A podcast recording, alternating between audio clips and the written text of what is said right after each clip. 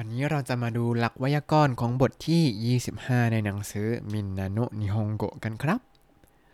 สวัสดีครับ ยินดีต้อนรับเข้าสู่รายการ Hi Japanese รายการที่จะให้คุณรู้เรื่องราวเกี่ยวกับญี่ปุ่นมากขึ้นกับผมซันชิโร่เช่นเคยครับ เอาละครับ วันนี้เราจะมาขึ้นหลักไวยากรณ์ของบทที่ 25 ซึ่งเป็นบทสุดท้ายในหนังสือมินนาโนะนิฮงโกะเล่มที่ 2 แล้วนะครับ ต่อไปก็จะเป็นบท เล่มที่ 3 ไม่ใช่บทที่ 26 เอ้ย บทที่ 26 เล่มที่ 3 นะครับ เอาละมาดูไวยากรณ์แรกกันเลยครับ ไวยากรณ์ที่ 1 ครับ คือ รูปธรรมดาอดีตการบวกกับถ้าแล้วตามด้วยประโยคหลัก ซึ่งประโยคนี้จะแปลว่า ถ้าจุดๆๆๆก็จะทำสิ่งนู้นสิ่งนี้ก็ว่าไปครับ โดยประโยคที่ตามด้วยระเนี่ยจะเป็นตัวเงื่อนไขครับ แล้วก็สิ่งที่ตามมาข้างหลังนั้นจะเป็นอะไรก็ได้ คือเป็น ก็คือประโยคที่เป็นรูปอดีตการจำได้ไหมก็คือตัวลงท้ายด้วยตะนั่นเองครับ รูปธรรมดาอดีตการนะ จะใช้เป็นคำกริยาคำคุณศัพท์ หรือว่าคำแหนมก็ได้ เพราะเป็นรูปที่ตามด้วยตะ แล้วพอเติมระเข้าไปเนี่ย ก็จะเป็นเงื่อนไขสมมุติขึ้นมานั่นเองครับ และประโยคที่อยู่ข้างหลัง ประโยคที่เป็นตาระตาระเนี่ยประโยคข้างหลังนั้นก็จะกลายเป็นประโยคหลักนั่นเองครับ ก็คือแสดงสิ่งที่เกิดขึ้นภายใต้เงื่อนไขที่ยกมาให้ในตอนแรก โดยประโยคหลักที่อยู่ข้างหลังตระเนี่ยอาจจะเป็นสำนวนแสดงความตั้งใจ แสดงความปรารถนา เป็นการชักชวนหรือว่าขอร้องก็ได้ครับ เป็นอะไรก็ได้หมดเลยที่ผู้พูดต้องการจะพูดครับ อันนี้เดี๋ยวมีหมายเหตุข้างหลังเดี๋ยวเราไปว่ากันอีกที เดี๋ยวเรามาดูตัวอย่างกันก่อนนะครับโอคาเนกะอัตตาระเรโกชิมัส โอคาเนกาตระเรียโกชิมัสก็คือ ถ้ามีเงินนะจะไปเที่ยว อันนี้ก็คือโอคาเนกาอัตตะแล้วก็เติมระก็คือ ถ้ามีเงินอ่าแล้วเรียโกชิมัสก็คือจะไปเที่ยว อันนี้เป็นการบอกความตั้งใจของคนพูดว่า ถ้าฉันมีเงินนะฉันจะไปเที่ยว ต่อมา時間がなかったらテレビを見ません時間がなかったらテレビを見ません ถ้าไม่มีเวลาก็จะไม่ดูโทรทัศน์時間がなかった อ่านี่คือไม่มีเวลาเฉยๆ พอเติม ら เข้าไป 時間がなかったら ก็คือ ถ้าไม่มีเวลาテレビを見ません ก็จะไม่ดูโทรทัศน์ อันนี้ก็เป็นการแสดงความตั้งใจของคนพูดว่าเนี่ยไม่มีเวลาก็ไม่ดูโทรทัศน์ก็เป็นการตัดสิ่งที่ไม่จำเป็นออกจากชีวิตไป เพราะเวลาชีวิตเรามีน้อยครับ ต้องใช้สอยอย่างประหยัดยาสกัตตะระ パソコンを買いたいです安かったらパソコンを買いたいですแปลว่า อยากจะซื้อคอมพิวเตอร์ส่วนบุคคล ถ้าราคาถูก ยาซึกัตตะเนี่ยคือราคาถูกใช่ไหมยาซึกัตตะระถ้าหากราคาถูกแล้วก็นะปัสโกโงไคไตเดสอยากจะซื้อคอมพิวเตอร์ส่วนบุคคล อันนี้เป็นการแสดงความปรารถนาของผู้พูดนั่นเองครับ ต่อมา ฮิมาดัตตะระเทจดัตเตกุดาไซฮิมาดัตตะระเทจดัตเตกุดาไซถ้ามีเวลาว่างแล้วก็กรุณาช่วยหน่อยฮิมาดัตตระอันนี้คือถ้าว่างแล้วก็นะ หรือถ้ามีเวลาว่างเทจดัตเตกุดาไซเทจดัตเตกุดาไซก็กรุณาช่วยหน่อย แต่ประโยคนี้เอาจริงๆ ถ้าแปลตามตัวเนี่ยมันก็คือถ้ามีเวลาว่างก็กรุณาช่วยหน่อย แต่ฮิมาดัตตะระเทจดัตเตกุดาไซมันจะออกเป็นแนวคำสั่งมากกว่าครับ เพราะหิมะอย่างที่เคยบอกบ่อย ๆ คือหิมะคือ ว่างแบบไม่รู้จะว่างอะไรแล้ว ถ้าเราพูดว่าฮิมาดัตตะระเทจดัตเตกุดาไซน้ำเสียงมันจะเป็นประมาณโกรธๆว่าไม่มีอะไรทำใช่ไหมก็มาช่วยหน่อยสิ อันนี้ก็ใช้ว่าจิกังกาตาระเทจดัตเตกุดาไซน่าจะซอฟกว่าเนาะหรือถ้าแบบโกรธแบบไม่ไหวจริงๆ แบบอีนี่มันไม่ทำงานเลยวันๆเลยฮิมาดัตตาระเทจดัตเตกุดาไซ ถ้ามึงว่างมากนั้นก็มาช่วยหน่อยสิเออมันมันจะเป็นแบบนี้นะครับ ต่อมาอีเทนกิดัตตระซัมโปชิมาเซนกะいい天気だったら散歩しませんか ก็คือถ้าอากาศดีไปเดินเล่นกันไหมいい天気だったら อ่านี้เป็นคำนามนะครับ เพราะลงท้ายด้วย 天気 แล้วก็ だった แล้วเติม ら ก็เลยกลายเป็น いい天気だったら ถ้าอากาศดีแล้วก็ 散歩しませんか ไปเดินเล่นกันไหม อันนี้เป็นการชักชวนเช่นกันครับ แล้วอย่างที่เราเคยเรียนมาเมื่อก่อนหน้านี้คือ ประโยคปืดปืดปืดปืดเป็นรูปธรรมดา ลงท้ายด้วยโต๊ะอ่าลงท้ายด้วยโต๊ะมันจะแปลว่า พอทำสิ่งนี้สิ่งที่อยู่ข้างหลังโต๊ะก็จะเกิดขึ้น ซึ่งประโยคเงื่อนไขอันนี้เนี่ย มันจะต่างกับตาระตรงที่ไม่สามารถใช้เป็นแสดงความตั้งใจความปรารถนาการชักชวนการขอร้องได้หมดเลย เพราะต้องใช้กับสิ่งที่จะเกิดขึ้นตามมาเท่านั้นก็คือส่วนใหญ่ก็จะใช้กับความเป็นจริง หรือขั้นตอนต่างๆ นั่นเองครับ อย่างเช่น ถ้าเราบอกว่าชิกังกาตระเนี่ยเราจะตามท้ายด้วยอะไรก็ได้ อย่างเช่นเรียกโกชิมัสเทเดบิว่ามีมัสปัสกงไคนิกิมัสอย่างนี้ก็ได้หมดเลย แต่อย่างนี้พอเขาใช้เป็น ชิกังการุโตชิกังการุโตคือพอมีเวลาปุ๊บอ่าแต่เราจะใช้กับความตั้งใจก็คือ อย่างเช่นコンサートに行きます อันนี้ไม่ได้ มันจะแปลว่า พอเวลาปุ๊บ ก็ไปคอนเสิร์ตทุกครั้งเลยเอ๊ะว่างกันนั้นเลยเหรอ หรือใช้กับความปรารถนาก็ไม่ได้ครับ時間があるとコンサートに行きたいです จะอยากอะไรนักหนา อยากทุกครั้งที่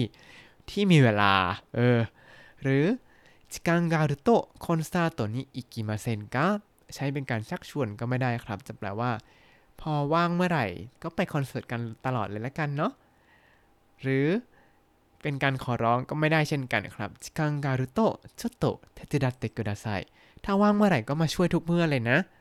มันก็จะฟังดูแปลกๆกันเนาะ พอแปลแบบนี้แล้ว คิดว่าน่าจะเข้าใจมากขึ้นนะครับว่าตาระกับโต๊ะมันต่างกันยังไง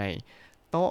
เนี่ยพอเป็นเงื่อนไขก็จริง แต่จะใช้กับสิ่งที่เกิดขึ้นตามมาจริง ๆ เท่านั้นใช้กับความเป็นจริง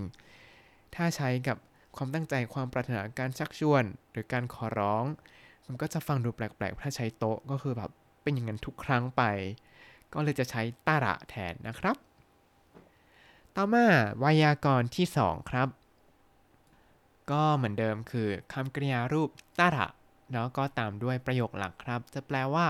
ถ้าจุดๆหลังจากนั้นก็ช่วยปึ๊บปึ๊บปึ๊บปึ๊บหน่อยนะ คือถ้าจุดๆหลังจากจุดๆๆก็ก็บอกให้ทำอะไรก็ว่าไป หรือจะทำอะไรก็ว่าไปครับ เขาบอกว่ารูปประโยคนี้จะใช้ในกรณีที่รู้อยู่แล้วว่าคำกริยารูปท่านะเนี่ยจะเกิดขึ้นมาก่อน ก็คืออะ เดี๋ยวมันเกิดขึ้นแน่ๆแล้ว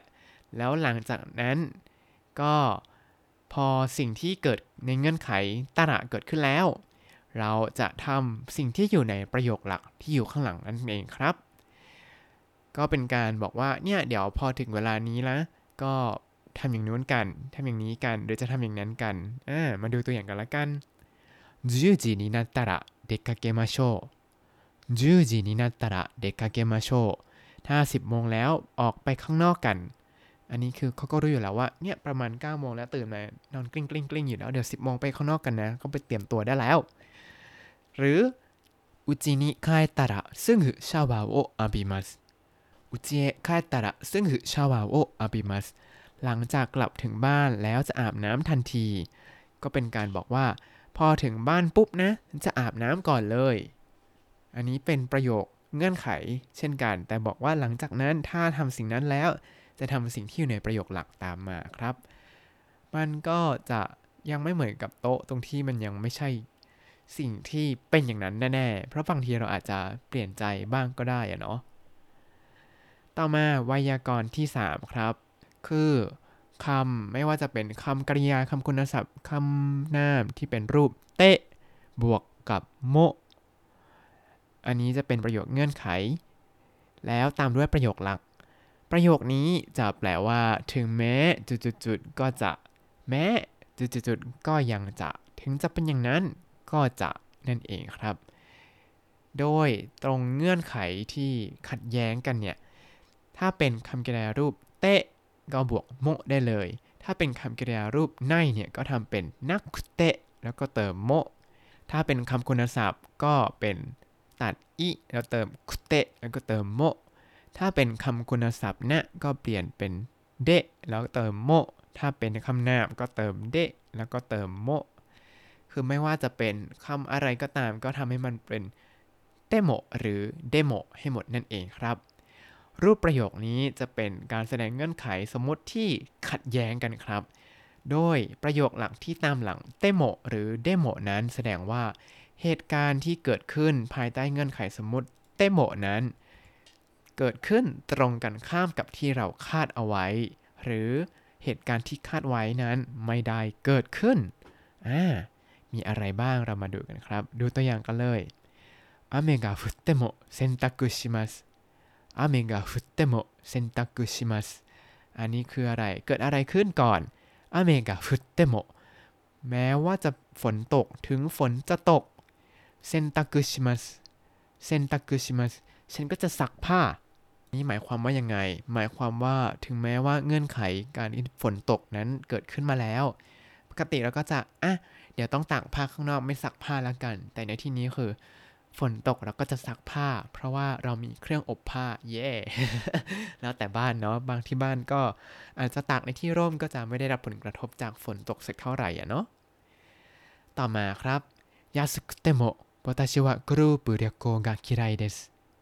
安くても私はグループ旅行が嫌いですแปลว่าถึงจะราคาถูกอย่างไร ฉันก็ไม่ชอบไปเที่ยวแบบเป็นกลุ่ม หรือว่ากรุ๊ปทัวร์นั่นเองครับยาสุกุเตโมะถึงแม้ว่าจะถูกอะนะวาตาชิวะกรุ๊ปเรียโกกะคิไรเดสฉันก็จะไม่เที่ยว มันฉันไม่ชอบไปเที่ยวแบบเป็นกลุ่มเลย ก็คือ ถึงแม้ว่า การไปเที่ยวแบบเป็นกรุ๊ปทัวร์เนี่ยมันจะถูกนะ แต่บางคนก็ไม่ชอบก็เลยไม่ไป ซึ่งปกติก็คือ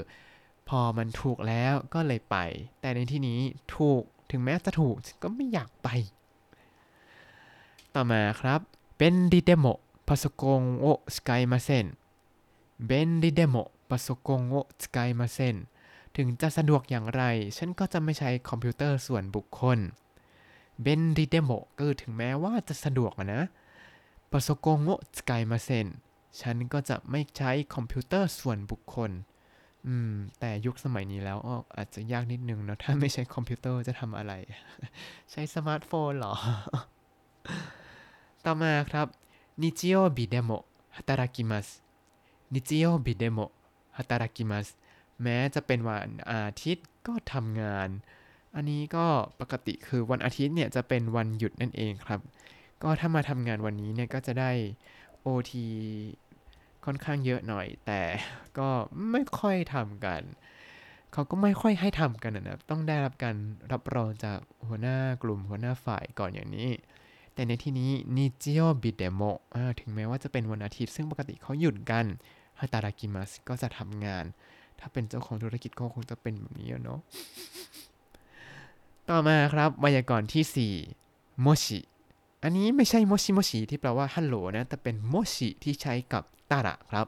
โมชิพอใช้ร่วมกับตาระเนี่ย จะเป็นการบอกว่าประโยคนั้นเป็นประโยคเงื่อนไข โดยที่โมชินั้นใช้เน้นความรู้สึกว่าโอ้มันเป็นเรื่องสมมตินะสมมติ สมมติว่าจุดจุดจุดจุดจุดจุดอย่างเช่นもし1億円があったらいろいろな国を旅行したいです もし1億円あったらいろいろな国を旅行したいですถ้ามีเงิน 100 ล้านเยน ฉันอยากจะท่องเที่ยวไปตามประเทศต่างๆ เลยนะ เขาใส่โมชิมาเพื่อเน้นว่า สมมุตินะจ๊ะว่ามีเงิน 100 ล้านเยนเออถ้าบอกว่าอิจิโอเกงอันตระมันก็ได้บายฟีลลิ่งเหมือนกันว่าถ้ามีเงิน 100 ล้านเยนแล้ว แต่พอใส่โมชิเข้าไปก็จะดูว่า อ๋อมันเป็นเรื่องสมมุติเนาะ คือยังไม่ใกล้ความจริงนั่นเองนะ ต่อมาไวยากรณ์ที่ 5 ครับ เป็นการสรุปทบทวนนิดหน่อยกับเกี่ยวกับประโยคเหล่านี้ เขาบอกว่า เมื่อก่อนหน้านี้ในบทที่ 16 ไวยากรณ์ข้อที่ 2 เขาอธิบายไว้ว่า ประธานของประโยคเตคาระเนี่ยจะชี้ด้วยคำช่วยกะเหมือนกับประโยคของเตคาระโทกิโตแล้วก็ไม่นิแล้วก็เช่นกันประโยคของ ตระประธานของประโยคย่อยตระหรือเตโมนั้นก็จะชี้ด้วยคำช่วยกะเช่นกันครับ เพราะอะไร อันนี้ไม่แน่ใจสาเหตุที่มันทำไมไม่ใช้วะ แต่ที่แน่ๆที่ความตาม feeling ของผมคือ มันไม่ใช่ประโยคหลัก มันก็ยังไม่ใช่หัวข้อที่จะเอามาคุยเป็นประโยคหลัก มันเป็นแค่ส่วน ประธานของประโยคย่อย ประธานของประโยคย่อยเนี่ยจะต้องใช้กะเสมอครับ ผมจำอย่างนี้ ยกตัวอย่างเช่นอ่าอันนี้อาจจะย้อนไปดูประโยคของบทก่อนหน้านี้ซะหน่อยก็คือโทโมดาจิกะกรุไมนิเฮียวโซจิชิมัสโทโมดาจิกะกรุไมนิเฮียวโซจิชิมัสแปลว่าทำความสะอาดห้องก่อนเพื่อนจะมา ก่อนเพื่อนจะมา จะทำความสะอาดห้อง อันนี้เป็นของบทที่ 18 นั่นเองครับ ซึ่งประโยคนี้ผมว่าจริงมากเลย ปกติผมก็ไม่ค่อยทำความสะอาดห้องครับ พอนัดเพื่อนมาอะมากินข้าวที่บ้านไหมเดี๋ยวทำอาหารเลี้ยงอะก็ยุ่งกันทำความสะอาดเตรียมอาหารนู่นนี่นั่นนะฮะเหนื่อยในห้องก็จะสะอาดขึ้นครับ เพราะไม่อยากให้เพื่อนเห็นความรกของห้องเรานั่นเองฮะ ต่อมาเซมากะเบียกิโนโตกิ 会社を休みます妻が病気の時会社を休みますแปลว่า เวลาภรรยาไม่สบาย ผมจะลางานอ่าอันนี้เป็นไวยากรณ์ของบทที่ 23 ครับ อันนี้เป็นไวยากรณ์โนโทกิอ่าจะเห็นว่าประธานของข้างหน้าโทกินั้นคือซึมะกะซึมะกะอ่าซึมะก็คือภรรยานั่นเองครับ ต่อมาเป็นของบทนี้บ้างโทโมดาจิが約束の時間に来なかったらどうしますか友達が約束の時間に来なかったらどうしますかแปลว่า ถ้าเพื่อนไม่มาตามเวลาที่นัดไว้จะทำอย่างไร ประธานของประโยคตาระเนี่ยก็คือโทโมดาจิเพราะว่าเขาตามหลังด้วยกะใช่ไหม โทโมดาจิกะยักซกุโนจิกังเวลาตามที่นัดไว้ นี่ก็นาการตระไม่มาตามเวลาที่นัดไว้แล้วเนี่ย โดชิมัสกะจะทำอย่างไรครับ เป็นคุณผู้ฟังคุณผู้ฟังจะทำยังไงฮะงั้นผมก็บอกเพื่อนกลับบ้านแล้วนะบายขี้เกียจรอแล้วจ้า เอาละครับ และทั้งหมดนี้ก็คือไวยากรณ์ในบทที่ 25 ของหนังสือมินนาโนะนิฮงโกะครับ อย่าลืมไปทวนไวยากรณ์กันก่อนนะครับ แล้วเราจะได้มาฝึกพูดไปพร้อม ๆ กันนแบบฝึกหัด A B แล้วก็ C ในตอนถัดๆไปครับ ถ้าคุณติดตามรายการให้ Japanese มาตั้งแต่ episode ที่ 1 คุณจะได้เรียนรู้คำศัพท์ภาษาญี่ปุ่นทั้งหมด 4,872 คำและสำนวนครับ จะบอกว่าเดี๋ยวเร็วๆนี้จะเปลี่ยนชื่อเว็บไซต์นะครับ จากเดิมเป็นชื่อผมอยู่แล้ว เป็น Hi japanese 2020 com นะครับ ยังไงก็ตอนนี้ก็เริ่มโอนข้อมูลเสร็จเรียบร้อยแล้ว เดี๋ยวจะเริ่มเปลี่ยนโดเมนกันต่อไปนะครับ เดี๋ยวตัวเว็บไซต์เก่าเนี่ยจะดูได้ถึงวันที่ 10 เท่านั้นนะครับ แต่ว่าเว็บไซต์ใหม่ก็มีข้อมูลเก่า backup ไว้หมดเรียบร้อยแล้ว ยังไงก็ตามไปดูต่อกันได้นะครับ ยังไงก็จะอัปโหลด สคริปต์ไว้ในบล็อกตามลิงก์คำอธิบายนะครับ แล้วก็อย่าลืมติดตามรายการให้ Japanese กับผมซันเชโร่ได้ใหม่ช่วงนี้ในทุกๆวันละกันอาจจะมีบางวันขอพักไปบ้างแบบเพลีย ได้ทาง Spotify YouTube แล้วก็ Podbean นะครับ ถ้าชื่นชอบรายการให้ Japanese ก็อย่าลืมกดไลค์ Subscribe แล้วก็แชร์ให้ด้วยนะครับ